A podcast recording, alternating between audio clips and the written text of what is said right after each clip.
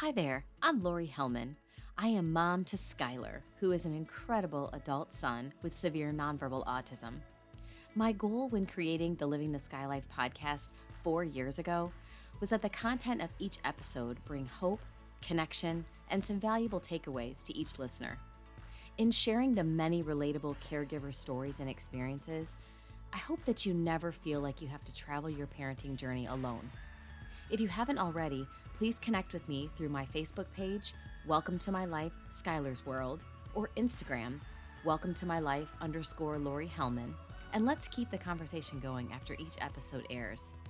If you are enjoying the podcast and are listening on Apple iTunes, could I ask a favor that you please leave a rating and a written review and share Living the Sky Life with others? Thanks again for tuning in and subscribing to season four of Living the Sky Life. Hello there, and thank you for choosing yet another episode of Living the Sky Life to listen to. My guest today is Julie Fackrell. Julie uh, says growing up, she always knew that one day she was going to live in California, but had no idea that mental illness and a late diagnosis of autism would be the vehicle that brought her there.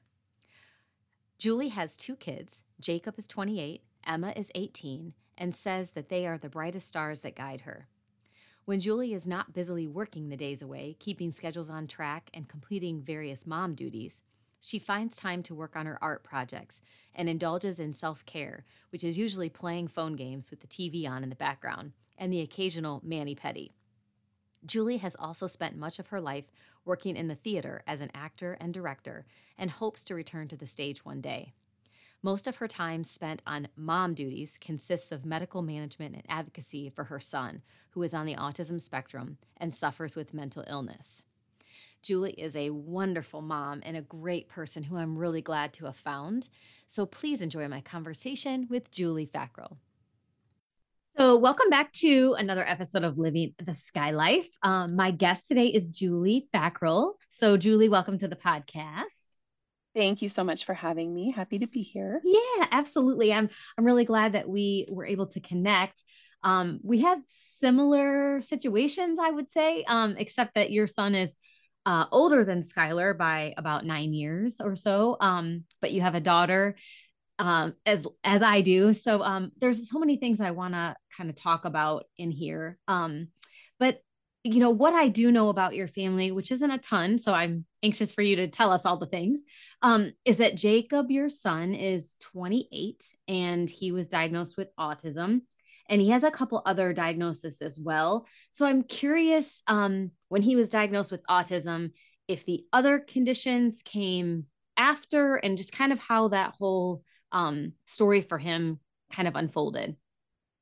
Yeah, sure. So um, just to kind of go back a, a, ways to his toddler years real quick. Mm-hmm, mm-hmm. um so he um he would do these interesting things when he was little where he would he started like tapping on tables and like drumming like a drummer and his dad was a drummer. So i thought oh he's just following in his footsteps. That's not what it was. But um and then he um he started jumping. We call it jumping where he every single day, starting age two ish, two to three, between two and three, he would jump back and forth repetitively for about 30 minutes.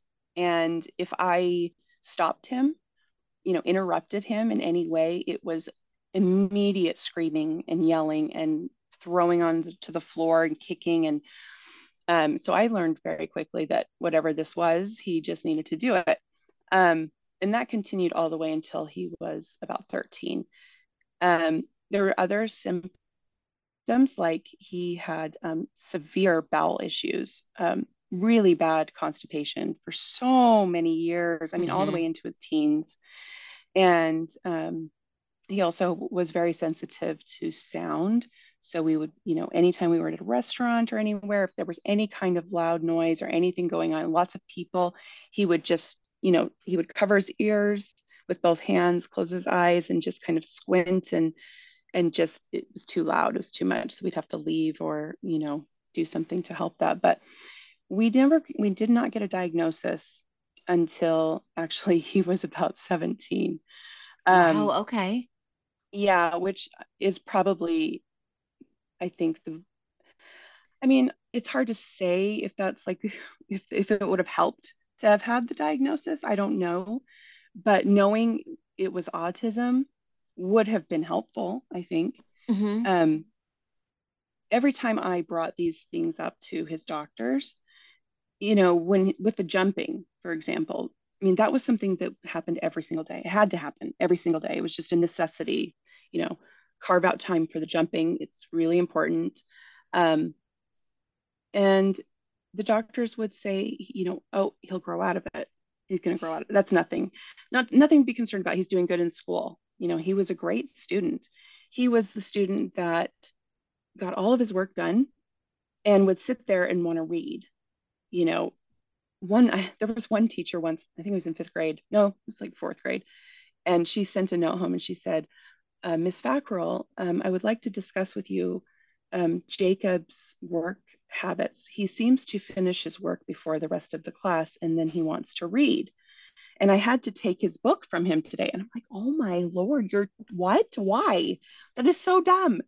And I actually, I remember I went in and I talked to her about it and I said, so is the work not done? I mean, is he not doing the work? Is it not complete? Or, you know, do you have something else to give him? Or she's like, no, no, he's actually, you know, he always gets all the answers right. Um, and I'm like, okay, I'm not sure what the problem is. Here. Yeah, would you rather have um, disruptive instead of reading quietly on his own instead? right, right. It didn't make any sense. I was I was very confused about that. Um, and I think that was towards the end of the school year, and he changed teachers, and so you know whatever. But that always sticks with me. I'm like, huh. Um, but um, I can't remember where I was going with all well, of that. Do you think that some now looking back on it, do you think that that jumping was a stim or do you think that that 100%. was his OCD? Like if you say if he had to do it every day in the exact same way and if you stopped him, would he besides, you know, yelling and screaming out, would he start over? Like was he counting, do you think? Like back and forth and the back and forth every day the same number of jumps? I mean, I don't think so. And you know, it it may have to do with OCD a little bit. Mm-hmm. Um, also anxiety. Mm-hmm. Um, I don't think he was counting. I think he was playing a video game because he would make sounds like while he's jumping. Every, while he's jumping, yeah, he'd jump one to one side and he'd turn and he'd jump. Hope he was you know, winning like this. yeah, he was totally winning every time. It was great. It was great. Um, yeah, it definitely was a stim. There's no doubt about it. Um, and just the repetitive, you know, it's it's interesting with the OCD diagnosis too because it falls in with a lot of autism symptoms mm-hmm. too. Mm-hmm. So it's hard to differentiate. And even with, you know, he was diagnosed with schizoaffective as well. Right. Which is a whole other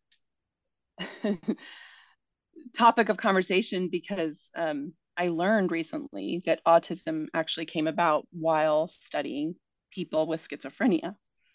I never knew that. and excuse me, I do have a little bit of a. That's okay. I can see happening. the connection though. I mean, now that you say that, that is something, and bipolar is something that even our Skylar psychiatrist has brought up. Like it's really hard to determine at this age um, if that's a bipolar tendency or not, or schizophrenia. But many of our kids hear voices and like you know, that kind of thing. So it, it does make sense. There's a connection. Yeah, for sure. For sure. Um, and that was the diagnosis he got first was um, schizoaffective. Um, so when he was 13, well, actually he was 12. He was 12 and um, and I wrote about this on the blog that I was keeping up for a little while, but um, I it was too I I didn't catch it in time. I found out he had been taking his books. Um, he he was an avid reader. I mean, he would read a book every few days, and then there were stacked under his bed, so many books. Um, and one day when he was 12, I saw him going out the front door, which you know was totally normal and fine. He would skateboard, um, but he had stuff stuffed in his in his jacket and I was like, what's in your jacket? And he said, oh, they're my books. oh, okay, what are you doing? Oh, I, I have to go put them in the trash can over by the whatever 7-Eleven or the school or and I'm like, what do you mean, Jacob? And he said, the voices told me I have to throw all my books away in different garbage cans around town. And I couldn't believe it. And I went in his room and I looked under his bed and his books were gone. The whole thing, like all of them were gone. He had been doing this and I had no idea. I had no idea. Wow. Um, yeah. Um, and the the cars, he told me the cars had been sending him messages to to do that. And yeah, it was heartbreaking. Um, and it was it was shortly after that that um, he attempted suicide. Yeah, 12 Poor years guy. old. I know. Gosh, to have all of that going on and it's so hard to I think is that one of the things that the doctors kind of did dismiss the idea of autism early on with some of these mannerisms and things because he was so verbal because he was such a good student you know i think people have started to just really classify all the symptoms as common for everyone the no eye mm-hmm. contact the lack of communication or the or the regressive communication um you know just not responding to their name or to certain things and not every kid is like that so right. i get how did they explain away all of the oddities, quote unquote, of his behaviors and that he was such a good student. Like he was, you know, not yeah. disruptive in class, having behaviors, all that stuff. So, um, at first, I mean, I mentioned the autism thing because I started to do my own research. So this was mm-hmm. back, you know, we didn't have the internet like we do now. I mean, we had it, but it wasn't like it is now. So I right. just would, you know, was finding what I could, and autism was the number one thing. And I even asked Jacob one day, we were in the car, I was like, because he told me he's like mom i think i have to stop jumping around because my friends are making fun of me mm. and i don't think i should do it anymore and i had mentioned to him autism and he immediately he i'll never forget it. He was like yes i think that's what i have. I have autism. I was like mm-hmm. okay. When i would bring this up to the doctors it was dismissed completely because of the eye contact because of that. So their diagnosis was schizoaffective um, severe depression um, yeah with with psychotic features. Severe depression psychotic features schizoaffective um, it wasn't until he was 16 that i finally got his doctor the psychiatrist to give him the diagnosis of PDD-NOS yeah which is what we got when skylar was little. A lot of us did. Is it? Mm-hmm. yeah. So i'm like okay well thank you. Um, still not very helpful but um they just they they wouldn't do it because i think it was that he was talking mm-hmm. and he would look at you. And he had friends um i mean the friend thing changed once puberty hit you know mm-hmm. things did change once he with the jumping you know, you know people started saying things and uh, he really hasn't had friends since he was probably 13 which is super sad. Um, yeah. And he stopped, you know, stopped skateboarding. He was such a great skateboarder, so good. Um, he wanted to um, learn the dynamics of skateboarding, like the physics of it. it's like sounds like a smart to... man. Oh my goodness, he's so smart. He's so smart. He he scores like a 70 on an IQ test, but um, that's obviously because he just doesn't want to be doing it and mm-hmm. not you know he's not paying attention to what he's mm-hmm. doing but but like all of his school tests and things like that he was always a straight a student he always he knows what he's talking about when he's serious about something. He knows you know? Mm-hmm. so um but yeah i mean i think that's the hardest part is not getting that diagnosis. I, I say that a lot. Again i don't know if it would have changed anything but um and just now the prevalence and so many more people being diagnosed and even older people getting the diagnosis now. It's mm-hmm. it's interesting. There's so much to talk about there you know yeah i think why one, and what well and one of the things that's so helpful you know about getting any diagnosis as early as you can obviously services if he would have needed you know speech or things like that doesn't sound like he did necessarily but um also like in our states there's waivers for all things. Um, we we've been told numerous times that because the the services for autism and the waivers that we have for autism here are so terrible. Um, we don't really get many hours for anything that there's a separate side diagnosis side for waivers, the mental health side. So perhaps if Skylar were, to, it's kind of a catch 22. If he were to be diagnosed with bipolar or something like that, or depression or anxiety that we could, you know, document, he would be, he would get much more financial services and support services on the mental health side of the waivers versus going after the autism waivers. Um, but then any of the services he really needed for autism, like ABA, things like that, he wouldn't really have as much access to because he's on the mental health side. So it's like, do you go where the money is, or do you go kind of pick a diagnosis and stay in that lane? So for him, I mean, is he eligible for services with his, um, you know, schizoaffective disorder or other things, or did you yeah, get more when I you got really, the autism? So I really loved your episodes when you had the people from other states Um, oh my god, made me sad though. I was like, man, this is not getting any better. It's, I expected them to tell me these revelations that it was amazing everywhere else, and I just need to move. But that wasn't no, the case.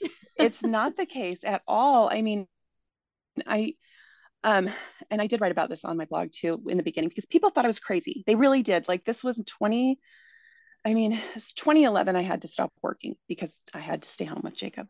Um, 2013, we almost lost our house because we didn't have very much income. Mm-hmm. Um, 2014, we finally moved to California. Everyone thought I was crazy. I kind of thought I was crazy. I mean, it's Cal- really expensive to live there. it's yeah, like I mean, mm-hmm. there's all these reasons not to make that move, but my gut just told me like, yeah, this is you have to, Julie. You have to go now because now is the time. Like you cannot wait one more minute. And so we did it. And it's a long story, but it is the best choice I could have made.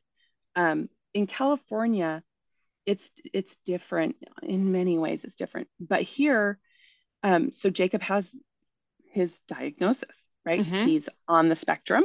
He also has schizoaffective and OCD. He has a psychiatrist. He takes medication for the mental illness side of things, which also help with the autism stuff.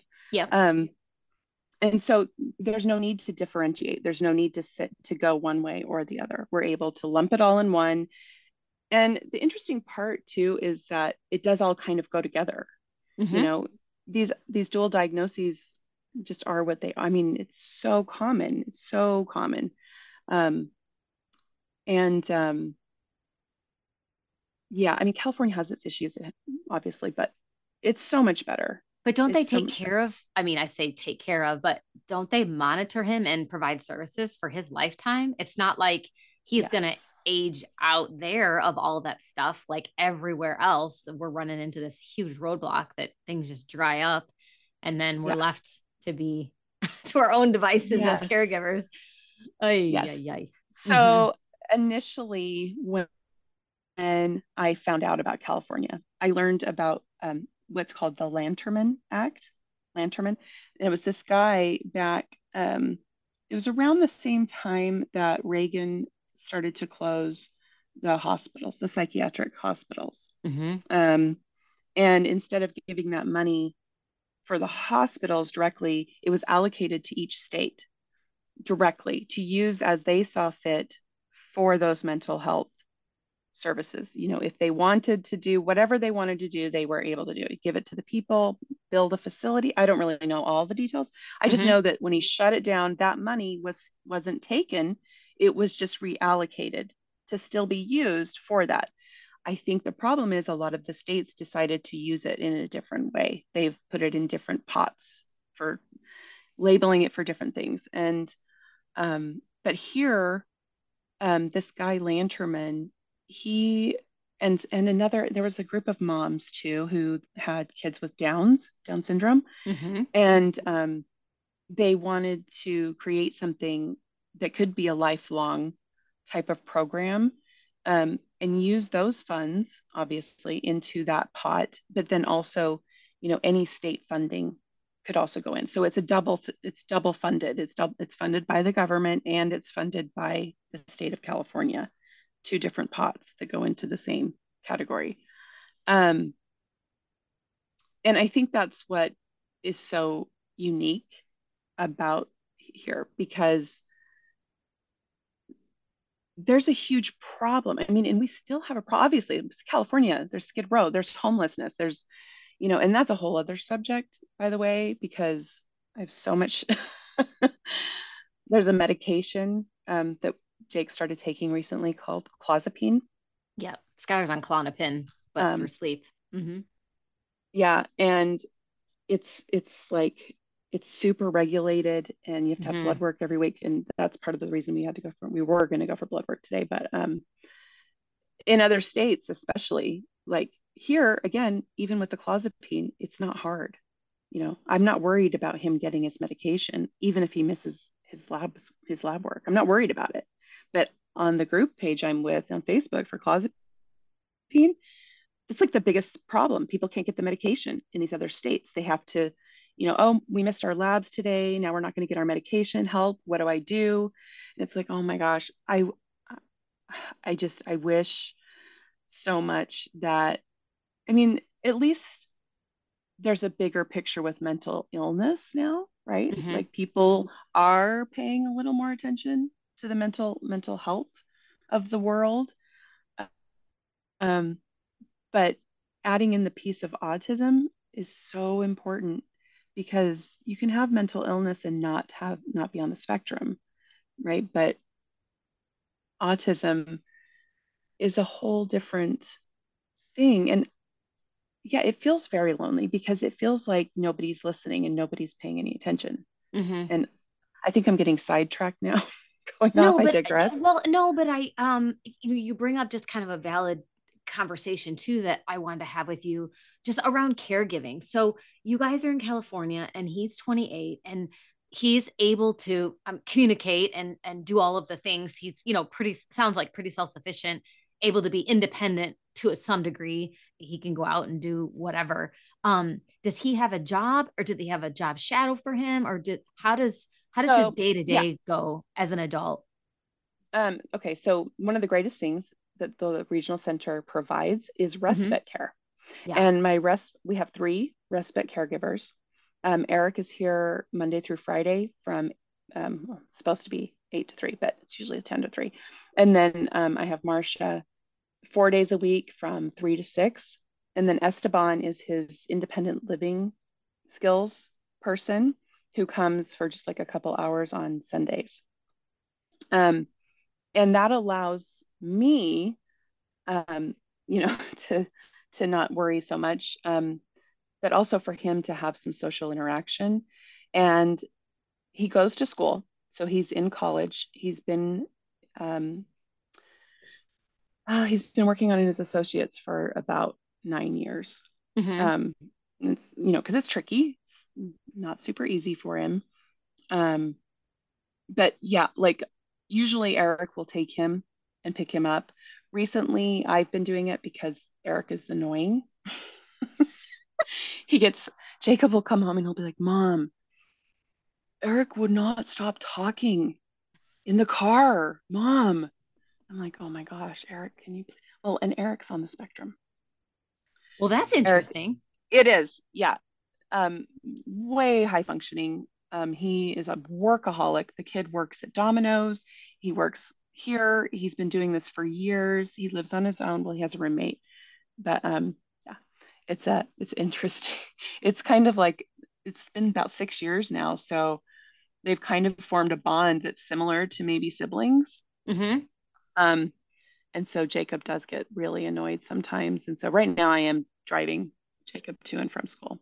Um, but it's really nice. I mean, just to have because I mean, you know, when when all of this started back when Jake was 12, 13, I mean, even my family, and I hate to say this, and I'm not I'm not bashing my family or anyone when I say this, but people did kind of drop off the earth.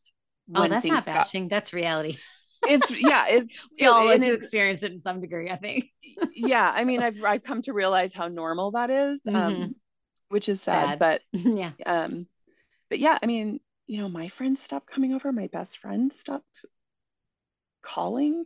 Yeah. Like things that you never would have expected to happen happened. Um, and so having the caregivers, you know, it's nice because even though they're paid and this is what they do, they're still in the house and social and mm-hmm. you know they're there they're people they're people in our lives which mm-hmm. is great um so that's one of the great things about living here so um i mean you know they it would be nice i, I keep dreaming about a person um that jacob would love like a big man type you know yeah that, or even a woman you know but just the right character and personality type that can handle like aggression mm-hmm. right? But that can also handle like the day to day little things that come up and be able to read him, you know, a me.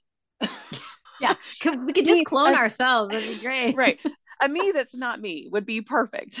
Yeah. so, yeah.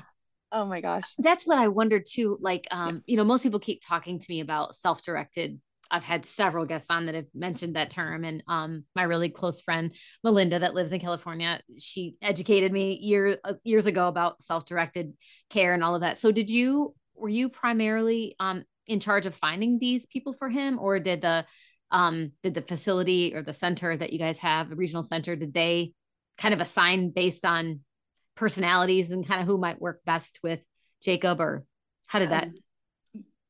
You would think that that would be how it is, but it, no, it's not. I did have to find the people. Um, initially, however, um, I did. I was. They they did give me the name of an agency, okay. so I called them, and they did assign um, some people to come out, and and I went through a couple before I found one that was going to work. Um, and then, um, let's see so it wasn't long after that that um, I found this other agency, Channel Islands Social Services. They're close. They're close by here, and they pay so much better. I think they're paying sixteen seventy five an hour now. Makes a huge um, difference. Oh my gosh, yeah. Because I feel like these people deserve like a hundred bucks yeah. for every t- ten minutes. Mm-hmm. Sometimes, um, but yeah, I mean, as far as I know, I mean, just my understanding is that there's a lack of people. Like there's just mm-hmm. no people. Nobody wants to do it. I don't blame them. Yeah. You know, it's a hard job. And for the pay, I mean, they just need to get paid a lot more. But no, I have found um, everybody except for Marcia.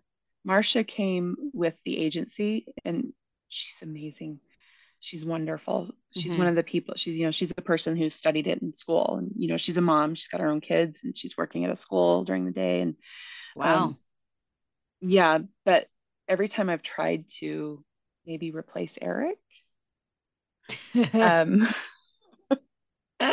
not happening. yeah, It's not happening. Like Jake, you're stuck with him. I'm sorry, kid. And yeah. Eric's amazing. I love yeah. Eric. I he's so helpful. He does so much for our family. Like he does stuff he does not have to do. Like I'll have boxes from Amazon in the garage, you know, that have just I need to break down and throw away or whatever. And he'll be like, "Oh, I can break your boxes down for you." I'm like, "Thank you." Is he close you know? in age to Jacob or no? Yeah, um, he's just I think he's three years older. So he. I mean, because that there's his friend. I think it's funny exactly. the dynamic though, because I'm sure they annoy. Well, maybe Eric isn't annoyed by Jacob. I don't know. But, oh, he is. but they annoy each yeah. other like brothers would, and yeah. also like best friends. And exactly. so, on the one hand, I'm sure if he was adamant that he wanted this guy gone, he would tell you. I'm sure. Yeah. He would have no problem saying, "You need to well, fire and him." He, and like he him. has. I mean, he has. We've had moments. then they're fine the next day, right? oh yeah. yeah. Like, uh, yeah, Eric. Um, can we go to the lids store? He loves lids, the hats you know? Yes. yes. Oh my gosh. Like, yep. Well, that's good that I mean he's got, you know, he's got his own thing going on. So what is what does he want to do? Has he told you like what what he plans for his future and if he wants to have a job or a career in something or do, what do you so, see for him? Yeah, I mean so for years, you know, because he's so smart and he loves computers and he loves his games, his video games and stuff. He's you know, I think I mentioned at one time, like, oh, you could work on computers. You could be like a computer programmer. And immediately he just was like, yeah, that's what I want to do. And then it just like stuck, you know? But I think that that's just because I said it, mm-hmm. you know, and it just, he just memorized it or something. And that's mm-hmm. just now what it is. But anytime he has been given the opportunity to learn about computers, it's just not interested. Doesn't want anything right. to do with it And so then I realized, okay, that is not where he's supposed to be. mm-hmm. And um and so we don't I don't know right now. I don't know. Mm-hmm. Um I'm starting to see things like um he took psychology in um in school. He's taken two of them actually. So he took the first one, Psych 101. It's a required, you know, for your first two years, and got an A and it was so easy for him and he loved it he was so into it i was mm-hmm. like wow that's really cool you know and i would ask him is it because maybe you know it's helping you understand yourself a little bit more? And he's like kind of yeah. That was it you know. I didn't get a lot out of why he liked it um but um and then last semester he so he had to fulfill a science requirement and he chose biological psychology. Uh, so it's like, okay, I probably wouldn't be able to take that class because that's numbers and that's chemistry and that's the brain even more. And again, aced it. He aced it. He was so good at it. And I was like, I wonder if you could work in um, like in the mental health field mm-hmm. in some way, Jacob. And he was like, yeah and i was like maybe you could help other people and he just yeah i would really like that i'm yeah. like oh my gosh i love you like i love him so does he have a case manager as an adult still like we have one for Skylar that we've had since he was little um do they have someone that kind of follows them and helps them with ideas like this like if he brought this to them they could kind of figure out maybe jobs he could just you know work or try to see if that's kind of so, down the field he wants to go in or do you know what I mean? I mean, yes and no. Um, um yes, like at the school at the mm-hmm. Ventura College, um, they have the EAC program, educational assistance, and so anybody with a disability of any kind can go in there and get any support that they need. Um, and they've been really great. But it's more along the lines of let's make sure you get the right classes. Yeah. You know, and I still have to guide it. So, for example, Jake's been in college for nine years and we're nowhere near a degree. Mm-hmm. That doesn't make any sense to me. So I've had to be the one to steer it now towards a degree mm-hmm. and and continually remind his counselor there that that's our goal. That's what we want to do. And I think now we're finally on the same track as far right. as that goes. So, you know, hopefully that'll happen in the next year or 2 um, mm-hmm. But not really so much guidance like nothing outside or, yeah no no and same with regional center i mean our caseworker she's amazing i love her dearly um, but and and i do bring things up like okay we we've talked about group homes we've talked mm-hmm. about residential we've talked about um, just groups for Jacob to go to, like a like a day program of some sort. Yeah, you know, social to, groups even. Yeah. Yeah, and I mean, obviously, the pandemic, you know, halted all of that, mm-hmm. and it hasn't it hasn't revived itself yet. Um, so we're still in the dark with all of that. And even before that, you know, we were still kind of just trying to get by day to day, and so just making sure he had respite, making sure, you know, and then doctor's visits and things like that. Not that they help with that, but we didn't do the day programs. We didn't do any of that stuff that was available. Now, when we, before we moved to Ventura, we were in West Hollywood, um, which was a whole thing. But um, they did have an amazing day program there. And Jacob did go to that. And gosh, I do miss that. I do miss that part of living over there. Nostalgia just talking about it. yeah. Um, he had a he had an ILS worker, um, Andreas. He was so he was so great. And he did that. He would do that. He would motivate Jacob and be like, okay, you know, well, you know, what are we gonna do? You know, you want to be a computer programmer? Okay, what are we gonna do today to make that happen? Right. Like, and he would yes, when Andreas would leave, Jacob would stim for a very long time and pace, and it would be a very long rest of the day, hoping that he didn't have a meltdown, right? But um, it was good stimulation, and it was yeah. it was so important for him to have that. Um, and yeah, they had a great day program. They would do plays. They had dress up days. They had, you know, and Jacob even took the bus by himself. Wow. Several times. Yeah, Andreas got him on the bus, got him the bus pass, made sure he got to the place. And then he's like, you know, you can do it on your own, right? Yeah. And once Jacob has a routine down, I mean, he's good. I mean, God mm-hmm. forbid anything happen while that routine was going on. Right. But um for the most part, you know, it, it was really good. It was really, really good. But here in Ventura, there just really has not been anything um, as far as that goes. So, well, it may come. You know, I, I think one of the things that uh, is so important that I want to make sure we talk about it and that I get to talk about with everybody that's on here um, is is you. So you know, the common question from our family, from our friends, everything is like, oh, how's how's Skylar? How's uh, people are always asking about Skylar and like what what our plans are and all this stuff. No one, very rarely, I shouldn't say never, but very rarely does yeah. anyone ever say, "How are you?" You know, what what what do you what do you want to do? What do you plan to do? Um, you know, mm-hmm. when you have to retire from your job or whatever.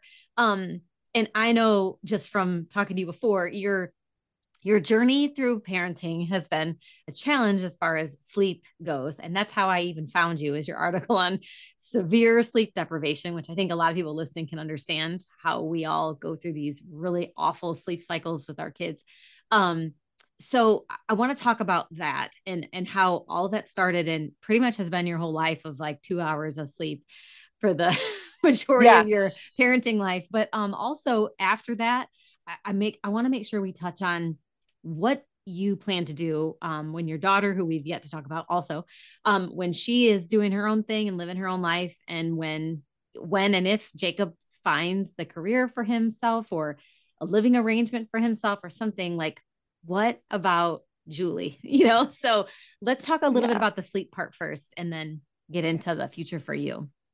Yeah. So I, as I was thinking about this last night, I was like, it really hasn't changed from when he was a baby. Mm-hmm. You know, like when when our kids are babies, you know, we we try to sleep when they sleep. That never happened for me. I would clean or I would find another thing to. I'm like, oh, freedom for 30 minutes to an hour.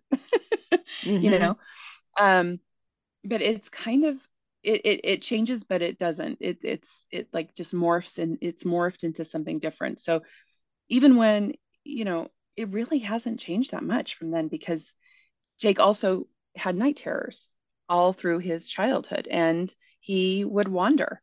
He'd wandered out the front door. I mean, I, you know, I fixed that problem yeah. pretty quickly, but um, just, you know, staying alert to any noise or sound that may happen while you're sleeping is kind of the, um, you know, it's the mode we put our, we're in as mothers, mm-hmm. especially with newborns. Um, so it's kind of the same thing. It just has carried on over the years. I mean, now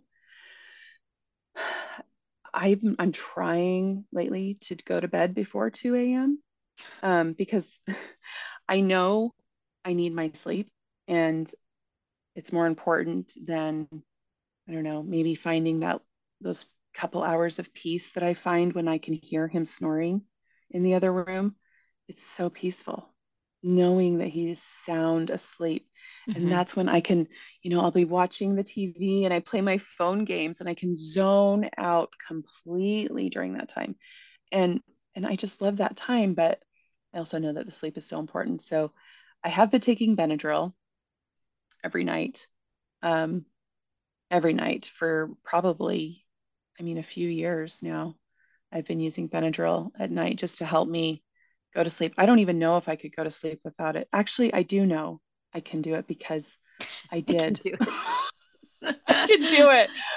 I can. I know it knocks me out too. So I I try not to. I I just worry about the hangover. Like I have that horrible hangover feeling the next day. If I don't get a lot of sleep, if I only get a couple hours and I took something like that, it's in me for the rest of the day, and then I'm even less productive. So, so I don't know. Yeah so speaking of managing um so and and my doctors know you know i'm i'm really good about being very straight up and honest with my doctors and everything adhd is super prevalent in my family i'm adhd whatever um my brothers take you know Adderall or Vyvanse or whatever. So I have been using phentermine. Um, it's a diet pill, and you're not supposed to take it long term. Um, but it works for me. It helps me stay awake. It also helps me not overeat when I am wanting to find comfort in food because I have done that many times and I have gained so much weight. Oh my goodness, on and off over the years. I'm trying now. I'm like, okay, Julie, we are going to just chill out. You know, I'm like in a new phase. I'm like, okay, this is it. This is life. We're good. We're good. You know what I mean? Like, this mm-hmm. is Jason live with me forever, right? It's fine he might break everything for the rest of my life in the house. Okay, that's fine too. Mm-hmm. It's just stuff. Whatever. I'm just trying to find the peace in it. Mm-hmm. You know what mm-hmm. I mean? Because I have to. I can't handle the stress anymore. Um, but yeah, I take phentermine in the morning. So if there's a Benadryl hangover, it's zapped away very quickly when I yeah. take the phentermine. And then I'm also taking Claritin D for allergies because I have terrible allergies. I'm allergic to my cats, um, but I love them so much. I just can't I can't stop. And I'm allergic to I have seasonal allergies too. So anyway, it's I medicate myself. You know, I medicate with the Benadryl at night, the phentermine and the Claritin D in the daytime, and the Diet Coke.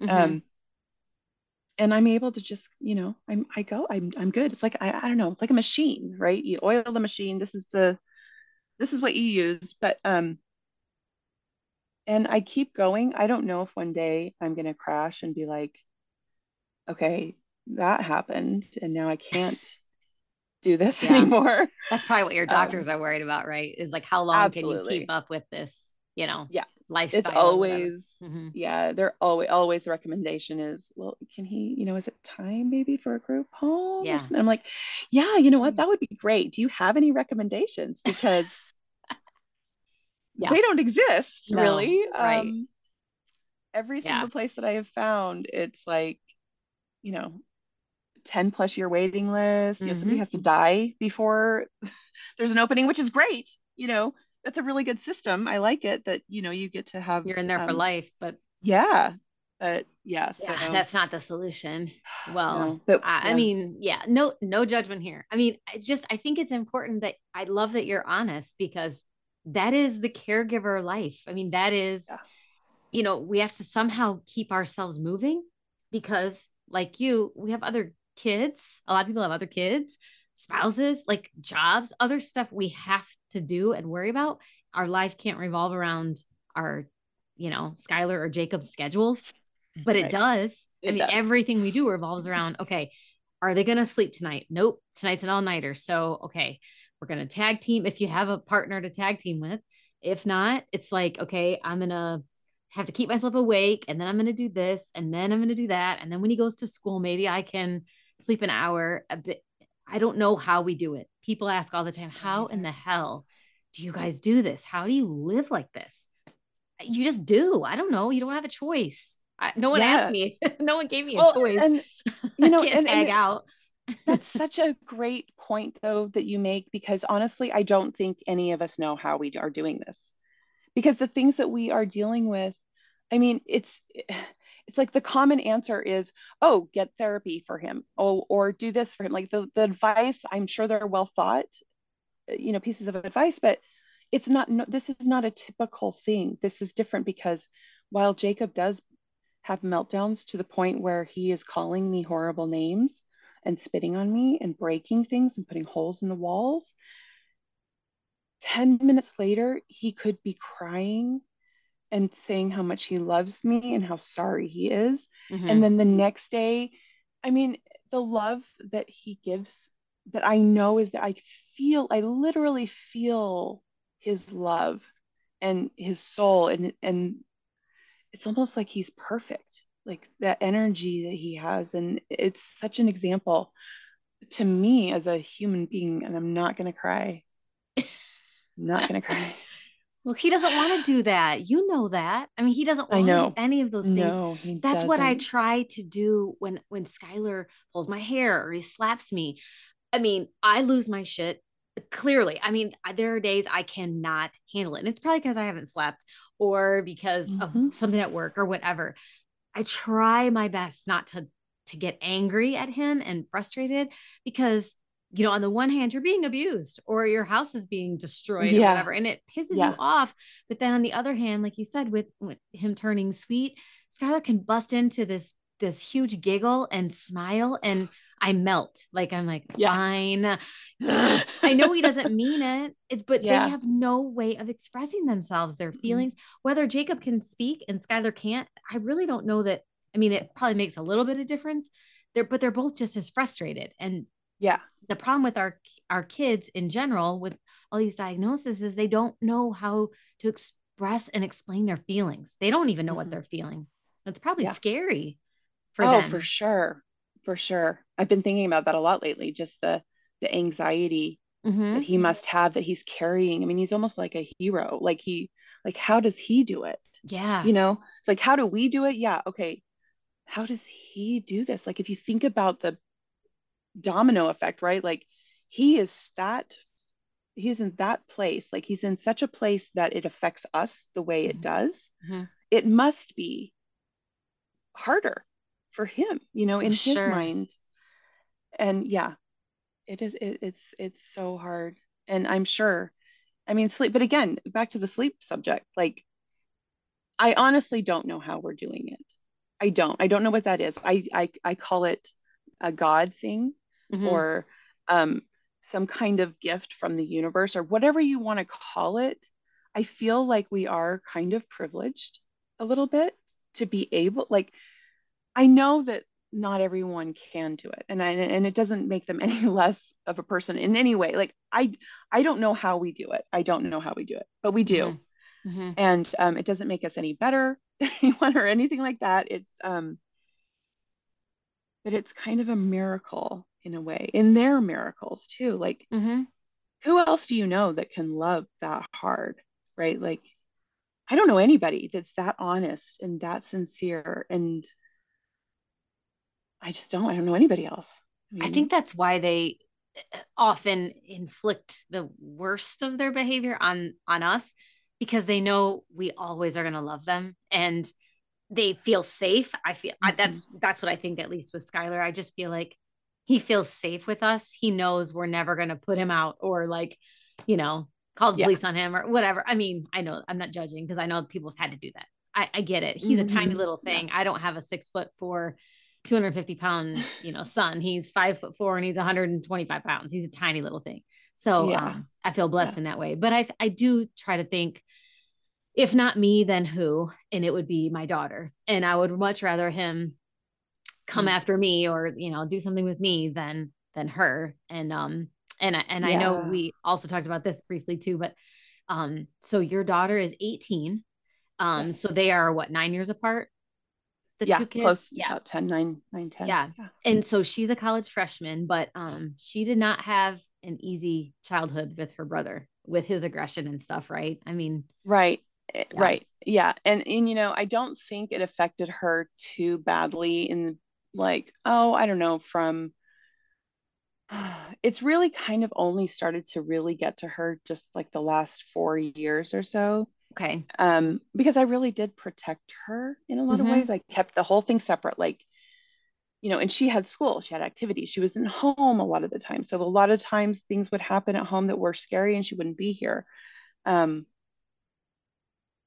and so it's really just been the last few years, especially just the last couple years, um, because she also has been wanting, she did want to, she doesn't now, but she was wanting to get to know her brother, mm-hmm. which was very sweet. Um, but it backfired because once she started to engage with him, then he, she became a target to Jacob, like me. Same thing. Like, oh, she loves me. She wants to talk to me. She's my sister. She's my friend. That's safe. So let me know, you know. So then it was a, I mean, he, he, um, you know, spit in her face and called her a bee and um, broke her heart, which broke mine. Mm-hmm.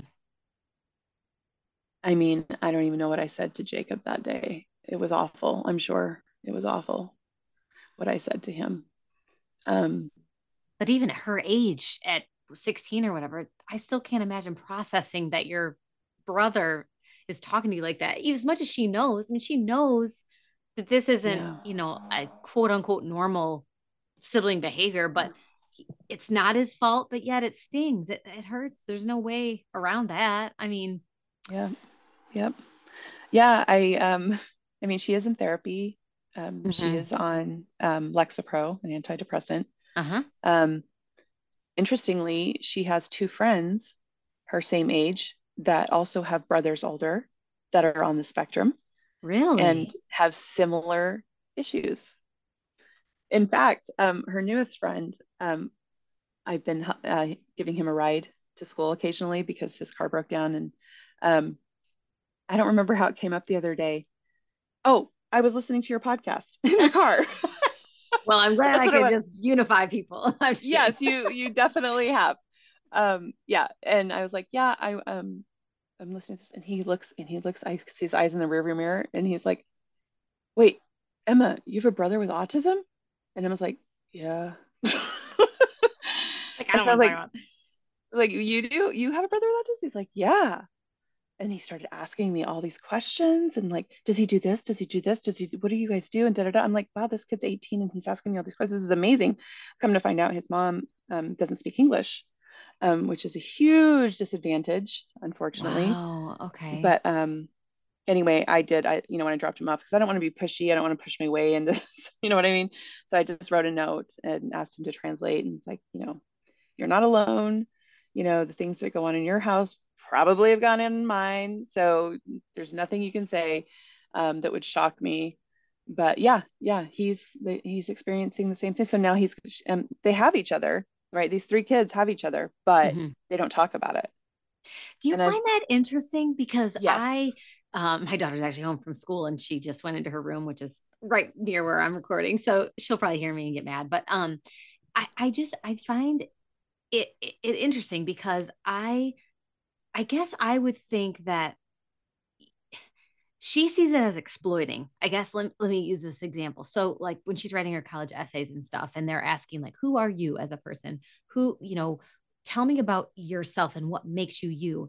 And my mind again, I'm a mom and I have two kids and I love them both equally. So my mind goes to gosh, you know, part of what makes you you is you've not had a normal quote unquote normal um, traditional upbringing with a sibling that you've played with and you, you know, just whatever, you've kind of been an only child in this house and you've had to take a back seat a lot, especially when I was a single mom. And I, Skylar needs me 24 seven, all this stuff. Not all of that, but I mean, you could at least touch on the fact that you have a brother who's on the spectrum and he doesn't speak. And so you've never actually talked to him or, you know, communicated with him and all of that. And she's, she gets mad at me and she's always like, no, I don't want to I don't want to talk about that. I, I don't want to exploit that. I don't want, it's not about him. It's about me. And I'm like, I totally understand what she's saying. And I'm not trying to make every situation in her life about her brother. And I, yeah. I respect her. And she wrote a beautiful essay, had nothing to do with her brother, not even a mention. But part of me is like, it would just explain so much to people if you just dropped that one little thing, like, yeah, my brother's on the spectrum and moved on. I think people mm-hmm. would give you a little more grace in some situations no, she yeah. absolutely refuses to talk about it. so I'm yeah, like, okay. no, Emma, Emma's Emma's the same way. Honestly, she is. I mean, she has reluctantly, you know, in some of her essays, she did last year when we were doing that. Um, she did, you know, write a couple things about it. Um, one of them, um, she said at the beginning, um, something like, um, I can tell you that I know for sure what being terrified really feels like because of my brother. And it's oh like, my oh my gosh. gosh. Like, Emma, I did want you to write about this, but oh my gosh, are you really gonna go? yeah. like it's that's mortifying. really hard part. But it, that, but that's but that's it. You know, I mean, it's honest. It's her feelings, yeah. Mm-hmm. Um, but she doesn't want to talk about it either. And I I feel like it's an age thing. Like maybe so. You know, I don't know. It was like probably 15 years after being a mother, I was finally like, oh, that's what my mom meant.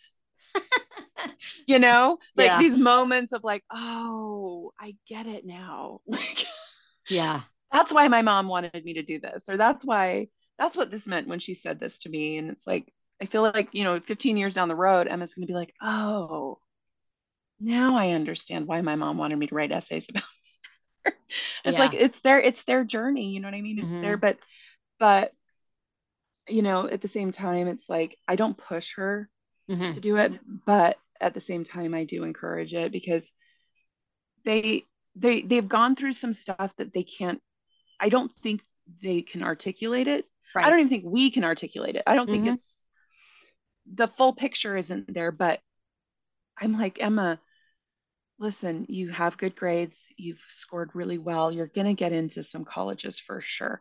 But listen, can you imagine what your life would be like if you didn't have this going on? Could you imagine? She wants to go to Stanford. So, so, so bad. She's cried. She wants to go to Stanford so bad. And I mean, it's really hard to get in there. It's like, I bet. So hard. And, you know, but they want the full picture. They want the grades, but they want you to have a story. They want you to talk about some things that you're passionate about and what you've done and I'm like Emma, you have a story. I know. You have a story. Yeah. um, so she didn't get in. She's gonna try again this year. But yeah. Um, Good for her to yeah. keep trying though. And she'll yeah. come into it. I just keep telling myself the same things I'm that I'm saying. Like she'll come into her own and she'll, you know, I think that's one of the things I just was trying to explain um to Kendall is that these people that are reading your essay are never going to see you. They're never going to meet you. They're never going to go on campus and go, Oh, you're the girl with the brother. Right. I'm like, you're not yeah. using anything. This is true. It's your life. You're not making mm-hmm. anything up and you're correlating it to what makes you you. There's a lot of things having to do with your upbringing that make you who you are, just like everybody else who's yep. gone through whatever in their childhood and it makes them them. But, you know, I respect her decision to write whatever she wants to write. And she's gotten into some exceptional schools and she just has to make a choice now. And I'm really excited for her. Oh, but exciting. sad for me because I don't want her to go. I know, I know. But it'll I know be fun to see her, yeah, to see our yeah kids blossom and do their own thing. So, for well, sure. I mean, I'm glad you said she's in therapy. I think that's one of the best things as siblings that they can do. Um, and not even waiting until you kind of feel like they're developing some anxiety on their own or whatever, like as early as possible, because the quicker they can talk about their feelings. Um, I was worried that her sessions would all be about me. Like I resent my mother because she spends so much time with him and I don't get any love. Yeah. But I don't think that's that's it. Um, so it, has been nice for her to work through whatever's going on in her own mind and how she's um, you just kind of yeah, I don't know, just rationalizing things that are going on in the house and um, you know, moving on with her life. Sure. So it's therapy's been so good for her. So I'm sure Emma has seen the benefits of it as well. Yeah, definitely. It's so important. Definitely. Yeah. Well, maybe when they're older adults, they'll come together yeah. and they'll have this incredible bond.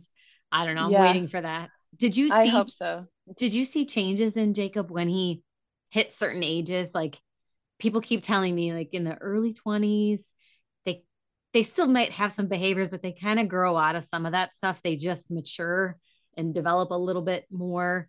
And then i don't know. And then into the 30s i've heard it's the same and or yeah, is he I pretty mean, much the same as he's always been? No he's triggers? definitely he's definitely changed. Um one of the things you know I, I read something years ago that the male brain doesn't stop um, growing or whatever until they're 26. So I got to and I was like, oh, I was like, oh, okay, let's get to 26. Let's see what happens. and that didn't. I mean, I noticed a change. I noticed him becoming more like an adult. And in a way, I don't know how to explain that. Like, um, it's sad actually. He kind of he gets sad easier yeah, it's really sad. Um, I think that's why I'm um, I'm pushing in different ways now. It's because I I can't see him sad. So now I'm I'm changing myself even again just to find ways to make him smile genuinely and um, because he, he, I think he's starting to see that life's been different for him. He's starting to see it, you know, that he's different. And and and he knew he was before, but I don't think he um processed it. I don't think he understood what was going on. It was still, you know, he's the kid, I'm the mom. You come to mom when you need something, mom's mm-hmm. there. You know, I'm always there. Um, I'm starting to think maybe that might be a problem, you know, which is why I think I have a meeting with his regional center person to talk again about group group living situation. Mm-hmm. Um, because I think at this point he needs that. He needs to be away from me a little mm-hmm. bit. Um, but I mean, as far as changing over the years, he really hasn't that much. Mm-hmm. I mean, med- you know, certain medications alter things a little bit, but yes, and I'm aware. That's like yeah. so frustrating. Uh, yeah, yeah, maybe, yeah. maybe you're right. Maybe being in college, he's seeing peers and that they're just different than him. The things that they're into or the things that they are studying or and his sister. On. Yeah, he's seeing his sister too. She's driving. You know, he's oh, never. Yeah. You know, I mean, that. he he did. You know, he has driven the car. We have done that a few times. It did not stick. Um, he doesn't want to do it again ever. um, but he sees her. You know, he went to her graduation. We had to have one of the caregivers go with him, and then they had to leave immediately after she walked the stage. Was but, just um, too loud and just too much? Yeah. Oh yeah, yeah. way too much going on. Um, so he saw that. He sees he sees her going to, to class every day. He only has two cl- two classes. She has five, and it's Monday through Thursday, every single you know, all day. And he's only got the two classes Tuesday, Thursday. And he sees. I see him seeing it. Does that make sense? I can yeah. see him seeing that happening, and I think it makes him feel bad, like he's less than. And I don't think he's ever felt that before. Right. I don't and I think that's the first. That's definitely a first that he's seeing that, okay, my sister is doing these things and I'm not doing these things. And mm-hmm. Emma's might, you know, she might leave next year to go in a dorm or something for college. Right. And she'll be gone. And he'll, that'll be another thing. That'll be him seeing that she's gone and he's not. And I think the learning is just, it's, it's like a slower, um, it's just, you know, I it's funny, I've said this before, like I feel like with with Jacob, I think if everything could be explained, like even the emotions that should be expected in a situation, like you know, usually as parents on the spec with kids on the spectrum, we t- we our kids have a schedule. Like there's a strict schedule. This is what we do. Um, he can expect this. He, he knows what to expect. I feel like if we could also incorporate feelings and emotions into the plans and pause for each feeling and each sensory moment and take it in.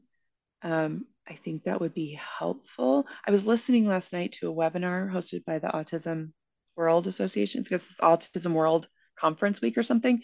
And this guy, Tony Attwood was talking about um, talking about just that, like how people on the spectrum need to you you have to pause right so when we go to therapy our therapists usually don't want us to just stop talking like they want us to keep talking but with the spectrum you have to just stop talking for a while mm-hmm. and let the emotion and the feeling catch up to the thoughts because they're disconnected like external and internal are not connected is what mm-hmm. he was saying which makes perfect sense. Um, and so you have to give time for those things to come together, which takes a lot longer, mm-hmm. right? So it's not that he's not changing, he is. It's just so in such a slower pace that you, maybe I don't notice it so much, you know, even I don't, but he's definitely changed from 10 years ago. He's a different person. Um, good and bad, I guess, you know. Well, it's like you said, everyone around him is evolving, and and she Emma is his little sister, so she mm-hmm. was always way behind him and and doing everything, and now she's surpassing him by doing what he's doing, but she's gonna, like you said, probably leave eventually. And how are they because he's nine years into college. So they're both college students. And this yeah. probably strikes him as odd.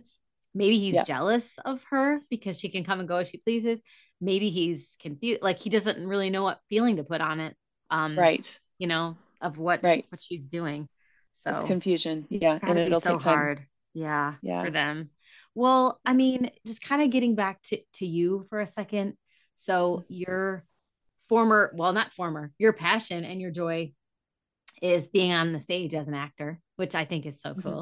Um, and I assume with your caregiving responsibilities day in and day out, you haven't been able to do much of the things that you enjoy. Um, you did mention art and um, some other talents that you have. So, um, again, as we were kind of talking about a future, if a group home ends up working out for him, I mean, what do you what do you want to do with your years? We you and I are the same age, so dare I say retirement years yet because we are so far from that. We're so far, so far. But um, you know, it's just I I I find myself really thinking about that now, especially since Skylar turned 18 and now he's almost 20.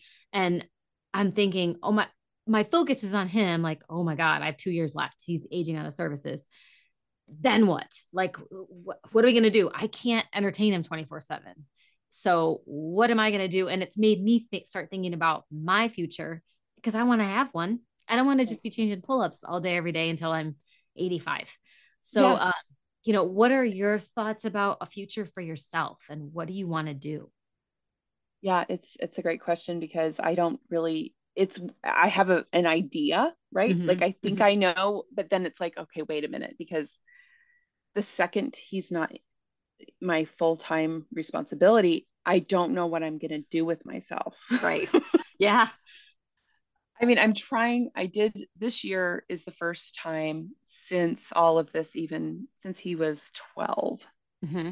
since that I, um, I was like, okay, it's now or never. Like, if I don't start doing something for myself, then I could wither away and die in a corner somewhere. Like, I, you know, I'm, I'm, I very sarcastic at times. So, um, so am I. but um, that's what gets me through. yeah, yeah, for sure. Um, I mean, so I did.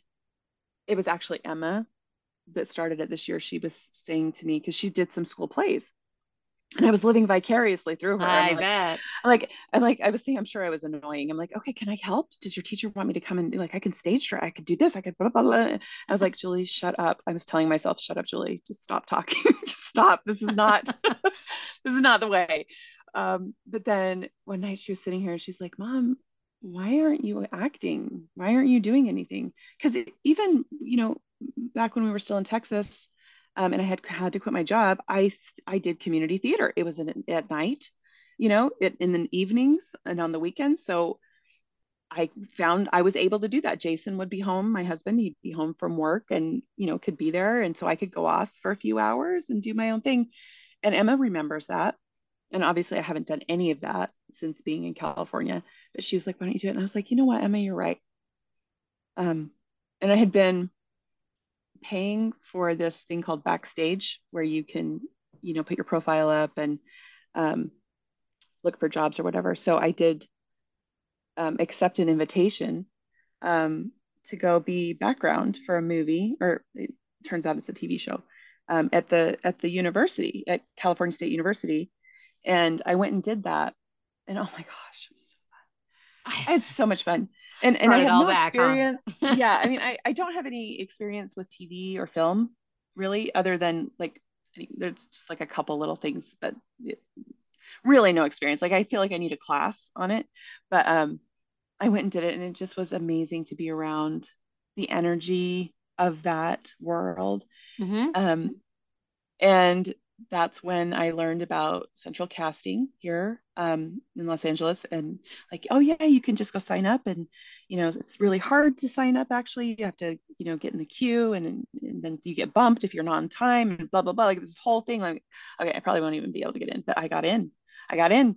I got in, and then I started getting availability checks, and I'm like, okay, this is fun.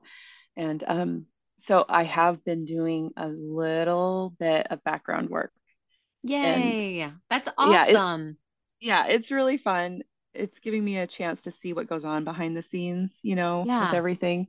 Um, but yeah, the stage theater, uh, yeah, I um, I really want. I would love to direct something on the stage. Um, I've only stage managed and acted mostly. I've been an actor in plays, but um, yeah, I love it. And you know, I think um, one of your questions was like, how do, how does it help you as a mom to to Jacob, right? With what mm-hmm. I love, and it helps because, oh my gosh, I'm gonna cry. I swear. It's um, okay. It's an emotional topic. yeah. Um, I think with acting for me, the the greatest part of it is being able to step in someone else's shoes. Mm-hmm. And even though you can never fully understand what a person has gone through, when you study a character, you want to feel it. You want to, it's total empathy. It's, and then even portraying that character allows even more of you to get into that. And so I think um, that does help me with Jacob because I, I want to feel what he's feeling. If I could take it from him, I would. I want to take it from mm-hmm. him. I want. And so, yeah, I think it helps that way, you know? Yeah, um, I totally understand that. Um, you know, we have to, we're kind of acting all the time. I mean, how many yeah. times has someone asked you, How are you? How are things? And you're like, Fine, it's good, it's great. And you're like. I've slept about a total of four hours in the last five days. I slept all day. The TV got broken last night. And yeah, Jacob's there's a hole in my in wall. living room. I'm, I'm, good. Things are good. How about you? How are you? you know, I talk about that in my book, how like I'm just so tired of saying fine, but it's so much easier because the true answer, if you ask me how I'm doing and I say, well, actually, and then I start telling you, people are going to be sorry they even asked me or approached yeah. me at all. So I'm just like, fine, I'm fine, you know. But um, I just I'm such a huge believer um that there are no accidents. I really feel like that you were supposed to move to California, not just for Jacob, but for you. It's the acting capital of aside from yeah. New York. It's like the place to be if you're in that field. And I, I just I I strongly believe that there was a purpose behind all of it. There's a purpose behind everything but um yeah. that you are meant to be there and that you are finding yourself again. I mean, we're no different than empty nesters. People right. say that all the time. They are like, what am I? I don't even know who I am anymore. I've been a mom and a wife and all this stuff. I have nothing, I have nothing to do with myself. And yeah. we're the same way. I also worry about the mental health of all of us. Caregiving is not for the weak. And um, aside from losing our identity, our mental health takes a takes a beating. So I just anytime you can dive back into something that you're passionate about that you love, I just I love that that is opening doors for you because you need an outlet for yourself. You know, sure. your kids yeah. are great. You did a great job. They're doing their thing. so yeah. it's yeah. your turn. It's the year yeah. of Julie 2023. Oh my gosh. Seriously. No, I mean, this year's been incredible though. Honestly, mm-hmm. it, it's been an incredible year for me. Um, and, and my art too. I do love drawing and yeah. I've been drawing these little swirls. You know, I've been drawing these swirls forever and ever. And I don't know, it's just like doodling, right? Like it just feels like doodling. Um, but I did turn it into art and your um, coloring book, right? Yeah. Yeah. yeah. I, I mean, yeah. But um, and it's so crazy too because um so this year I did get to do something that I only have ever dreamt of doing. Um, when the queen died, um, I went downstairs because I'm into into genealogy as well, really okay. into and um, yeah. So I I did go to England. I nice. did. I did. That's yeah, last trip. month. Yeah. Yeah, and the swirls like they're everywhere in England. Mm. It's like a Celtic thing. And so I guess I, you know, kind of tuning in and and I learned also that just by drawing those, it it's like, you know, the Fibonacci sequence and it it's in all of us. And so just drawing those swirls and stuff can kind of help you get into a meditative state of mind. So it makes a lot of sense that that's what I do because I can go in there and never come out. just stay in that place well, you're um, awake, so you might as well be doing something. Exactly, right? right? Yeah, for sure. For sure. Maybe that'll put so. you in a trance, like drawing those things, and you'll it finally does. sleep. Yeah. well, like with yeah, your eyes open. Maybe. Oh know, man. I know. I know. well, I I I so appreciate your honesty. I appreciate you sharing your family, your story, just your life with all of us. Um, I know you don't have a, a, Facebook page that you know people are following or anything like that, but if there's any um, avenue for people to connect with you that have more questions just about the diagnosis of Jacob or your daughter or just anything, um, I'm sure you'll share with me the ways people can contact you that I can add in the show notes if there is any uh, way. Um, yeah, but I, I sure. appreciate your time so much. And I um, appreciate um, you and your time. Thank you. That's I love amazing. making new like, friends.